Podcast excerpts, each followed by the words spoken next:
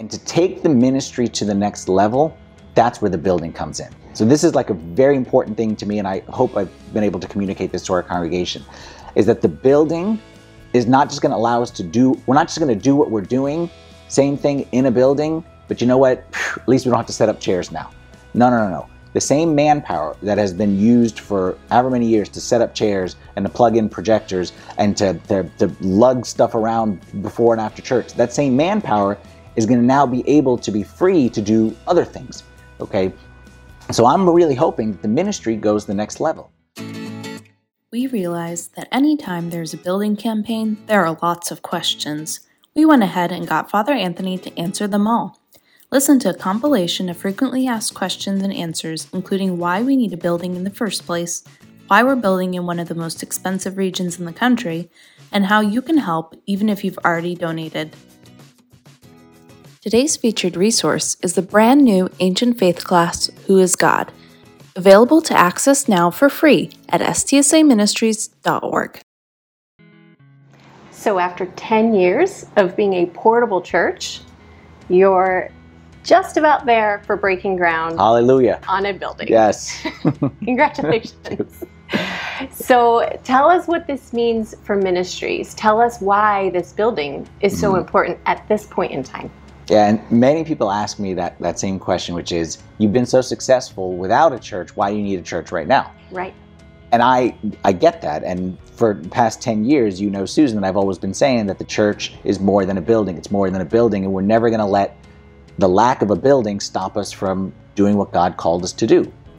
And to take the ministry to the next level, that's where the building comes in. So this is like a very important thing to me, and I hope I've been able to communicate this to our congregation, is that the building is not just going to allow us to do, we're not just going to do what we're doing, same thing in a building, but you know what? At least we don't have to set up chairs now. No, no, no, no. The same manpower that has been used for however many years to set up chairs and to plug in projectors and to, to, to lug stuff around before and after church, that same manpower is going to now be able to be free to do other things. Okay? So I'm really hoping that the ministry goes the next level. Something as simple like the, the videos that we do um, from the well and the recording and the streaming and things like that. We spend, you know, Susan, we spend so many uh, uh, precious, precious hours per week just setting the stuff up.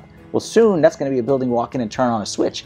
But those hours, we're not just going to throw them away or watch more TV or go on vacation more. We're going to be able now to shift those hours and the manpower into doing more people things. Okay, reaching out to people or, or finding a way to improve the quality of the, the videos that we're putting out there as opposed to just right now, again, as you know, if we get through a Sunday and no, nothing fell and nothing broke, it's like, whoo, it a successful Sunday.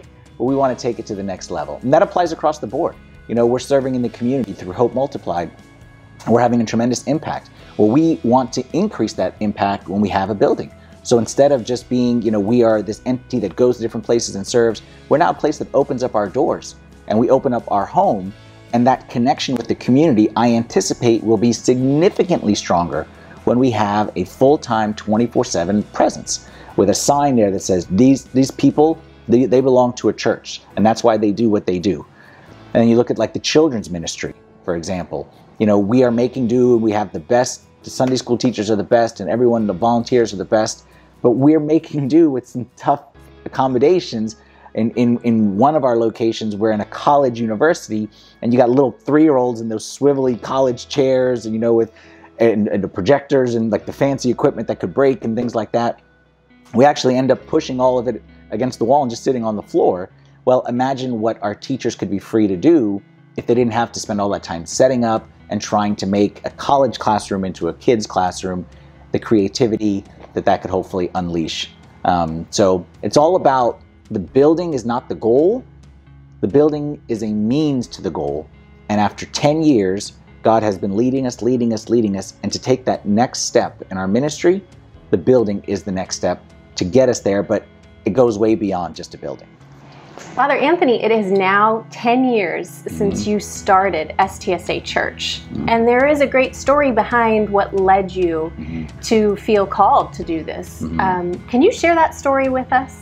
Absolutely. I mean, when we started STSA Church, there was a very clear vision, which is bringing ancient faith to a modern world. And what I had seen before that so many others experience out there is that people were coming to the Orthodox Church and people were entering in, but we found that people were struggling to stay in the church.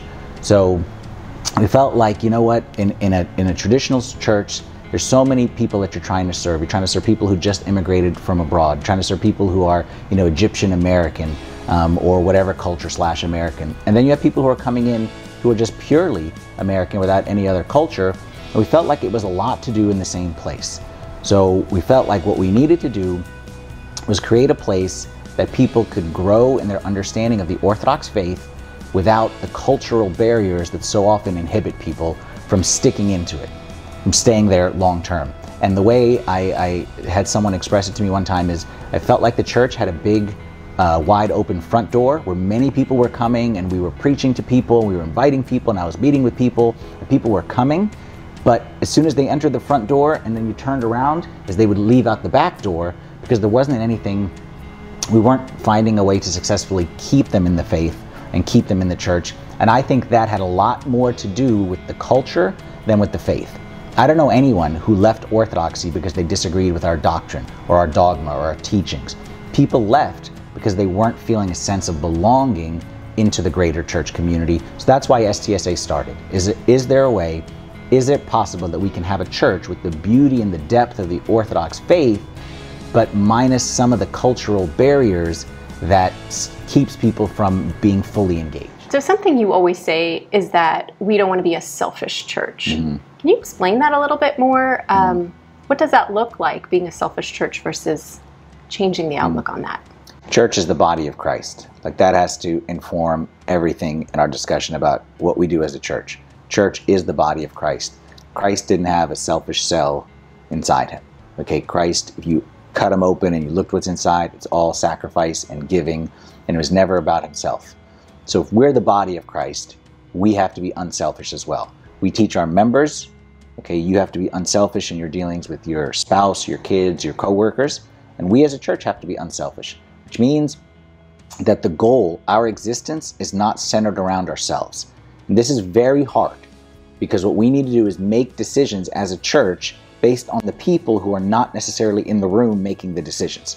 Because if it's just, you know what, us here and our kids and our family, and the best is lock the door, don't let anyone in because could be danger out there. And what's best for us is to do, you know, like family uh, reunion style events where it's just like kind of our people. But is that what's best for the people outside. Serving in the community, for example, that doesn't benefit us in any way. We do that in a sacrificial way, in that we are here to serve as Christ, the Son of Man, did not come to be served, but to serve and give his life as a ransom for many. So this affects how we how we do like how we program in terms of like where we decide to invest our time, but also how we invest our money. You know, and we preach that people should be tithing 10% of their income to the church we as a church tithe 10% of our income back into the local community and allows us to do things that, you know, people look at it and say, well, where, where'd this come from and who's doing this? And simply, this is like, it's in our budget. One of the things that we got a lot of questions about was how we did church, how we did programming, how we were bringing an ancient faith to a modern world. And STSA Ministries started. Mm-hmm. Can you share a little bit about that? Yeah, we always say that our mission at STSA is to bring an ancient faith to a modern world. STSA Ministries was created to help you bring an ancient faith to your modern world. So basically, it's our way of being an unselfish church, giving back, and not, we don't just care about ourselves. We have a church here and we have a Sunday school curriculum and we have a way and, you know, go figure it out. I don't see how God could ever bless that. So what we wanted to do is create a way where we can take our resources and package them up and make them available to the whole world. And whenever I share these resources with others, I say, I'm not saying we're perfect, but I'm saying this is what we've done. You go out there, take what we've done, and make, make it better. Yeah. And not make, make it your own and make it better. And then I'm going to take it back from you. Okay, so instead of you starting at zero, start where we are, take it here, add to it, and then let me take it. So I feel like we as a body of Christ are better when we share resources there's nothing proprietary here. We're all preaching the same Christ and the same faith. And we noticed that so many people were saying, Tell us how you do this. Tell us how you do this. Father Anthony, we need you to come out and teach our people this. We need you to do this. And it just, I felt it was haphazard. So STSA Ministries is our way of taking a step back, collecting things together in an organized, professional manner, and making them available. Like one resource, for example, we have like a membership group. So many people have said, "How is it that you, you know, bring people into the faith and you're baptizing people and you, you know, how you're initiating people into the church?" Well, we've been doing it a membership group since the very start of the church. So it didn't take me very much time to say, okay, instead of spending an hour with you and an hour with you and an hour with you, let me spend two hours, package it together into a nice thing and make it available. And so many priests and so many churches have said how much they appreciate it. And as you said, they made it their own. So they, they customized it to their particular, you know, setting or their particular culture. And I, I just think that's that that's the way the church is going to go forward when we work together, as opposed to each one on an island. So you're currently doing a series in the well um, on your core values. Mm-hmm. So core values are clearly a huge part of the church. Can mm-hmm. you explain mm-hmm. what they are? That's a little bit mm-hmm. unique to some people. Uh, it's unique to a lot of people, I would say. And several people ask me, like, what do you mean that the church has core values? And I go to a church and I, we don't have core values. Like, isn't just being a church like that's our value? And I get it, okay. But I, what I what my fear always is just going through the motions. And what I always am afraid of is that doing church becomes the goal. So the fact that we have services on Saturday and Sunday, okay, we're good. Like we have a church, we have Vespers, we have confessions, we have liturgy. So does that mean we're doing what we set out to do? And the whole point when we started STSA is we said we are here, we have a mission, and we have something we want to accomplish, and therefore these are the values that we are going to operate by, which we feel are, of course, biblical values and what the church should be. So without core values, what I think ends up happening is oftentimes you have each priest or leadership of the church or, or whatever that may be, the board or whatever, has kind of certain natural giftings. Like you're gifted in some areas, I'm gifted in some areas, you're passionate about things, I'm passionate about things. I don't want the church to be led by what I'm passionate about or what I'm good at. I want the church to be led by what the vision of the church that Christ set, okay, when he established the church in, in the New Testament. So, because of that, that's where our core values come in. They are guiding principles. And some of them we don't even need to emphasize because that's like my heart. So, I'm all about like witnessing and evangelism and preach the gospel. So, for me, if I'm part of a church, I'm going to emphasize that. But there may be other aspects that are needed, but they're not my natural gifting, or I'm not very good at them, but they're just as important. So, by having the core values, which really I felt were inspired by God, it sets a balanced approach to the church. That you know what, we need to be evangelizing, but we also need to focus on community. We need to focus on inviting people in, but we also need to focus on building people up once they're inside. We need to have a worship, okay, emphasis. So it keeps the church balanced and not personality driven or talent driven. And hopefully that, you know, I'm here today and I'm gone tomorrow, and then the next person, and the next person, and the next person, but the church lives on and the mission of the church through those core values. So, another question related to the building design itself. Mm-hmm. Part of the building design includes one floor that will be for commercial use. Yes. Can you explain the why mm-hmm. behind the design mm-hmm. includes something like that? Because yeah. that's that's another unique thing. Yeah, and for sure, when some people hear that, they're like, "What does that mean? The church is not a business, whatever." And I, am sure you get a lot of questions on that. Yeah, so certain things are done out of necessity, but it also matches with what I believe is is the God honoring way to do things. So as you mentioned, Susan, we're going to have a, a, a four story building, but the first two stories are parking garage.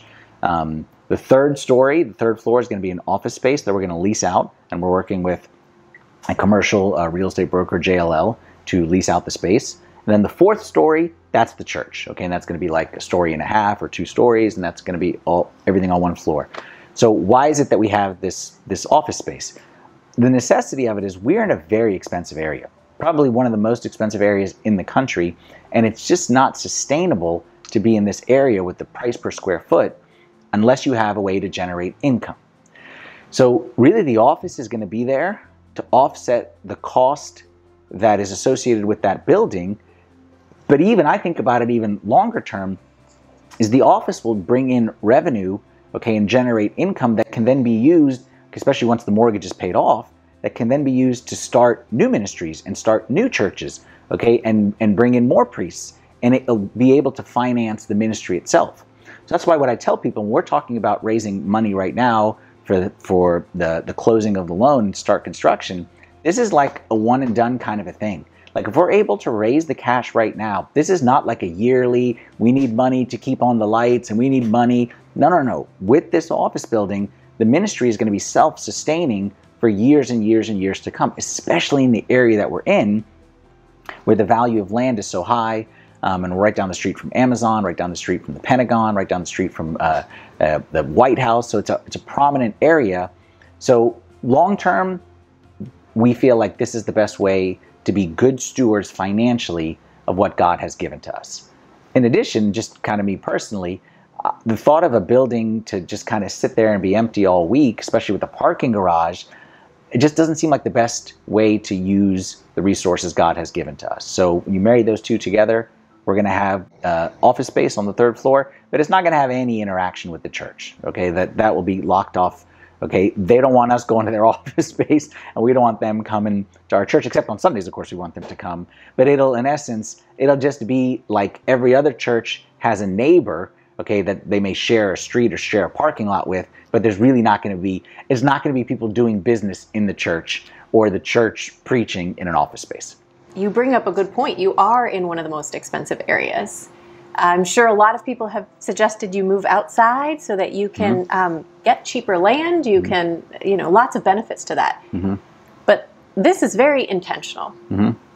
Can you explain that? This goes back to our mission. And this is, goes back to the idea of we are not here just to do church for ourselves. We are here, God planted us to bring an ancient faith to a modern world.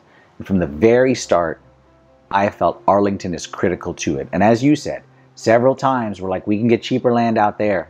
We can move closer to where people live out there. It, it, you know, suburbs is a lot, logistically, a lot easier. But I, I feel very strongly that God wants us in Arlington because it's a, a place of high visibility. It's a very prominent area. For those who don't know the DC area, DC is actually very small. Okay, very few people actually live in DC. People live around it. Arlington is one of the prominent areas right outside of DC where people live and, and, and spend a lot of their time, and a lot of the DC businesses are located out there. I look at it as, St. Paul when he did his ministry. Okay, if you study the mission work of St. Paul and where he planted churches, it was very intentional.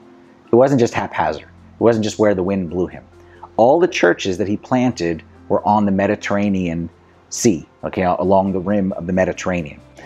And that was intentional because those are places where people, those port cities where people are always coming and going. I used to think to myself, it would be so nice to be in a church. We're, we're high transit area here, so mm. people are here for a year and then they leave, and then here for a semester and then they leave. So I thought it would be so nice if people stopped leaving and people would just stay here and you could really invest. But I actually discovered no, this way, this is the St. Paul way, is that more people were coming in, and as they came in, they didn't know the gospel. He would preach the gospel to them, and then they would go back to their city and they would carry the gospel with them.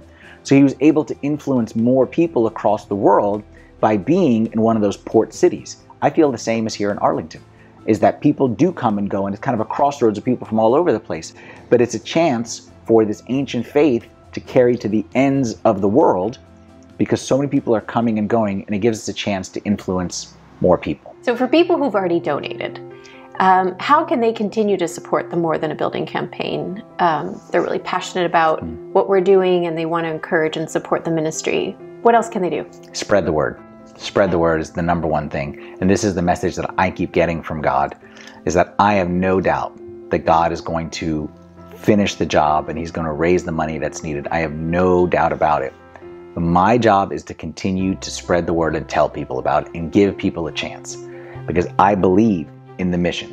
And I believe that God wants to do something. I also believe that anyone who gives and contributes will be blessed abundantly in their life. So it's my job just to tell people, hey, this is what God is doing here.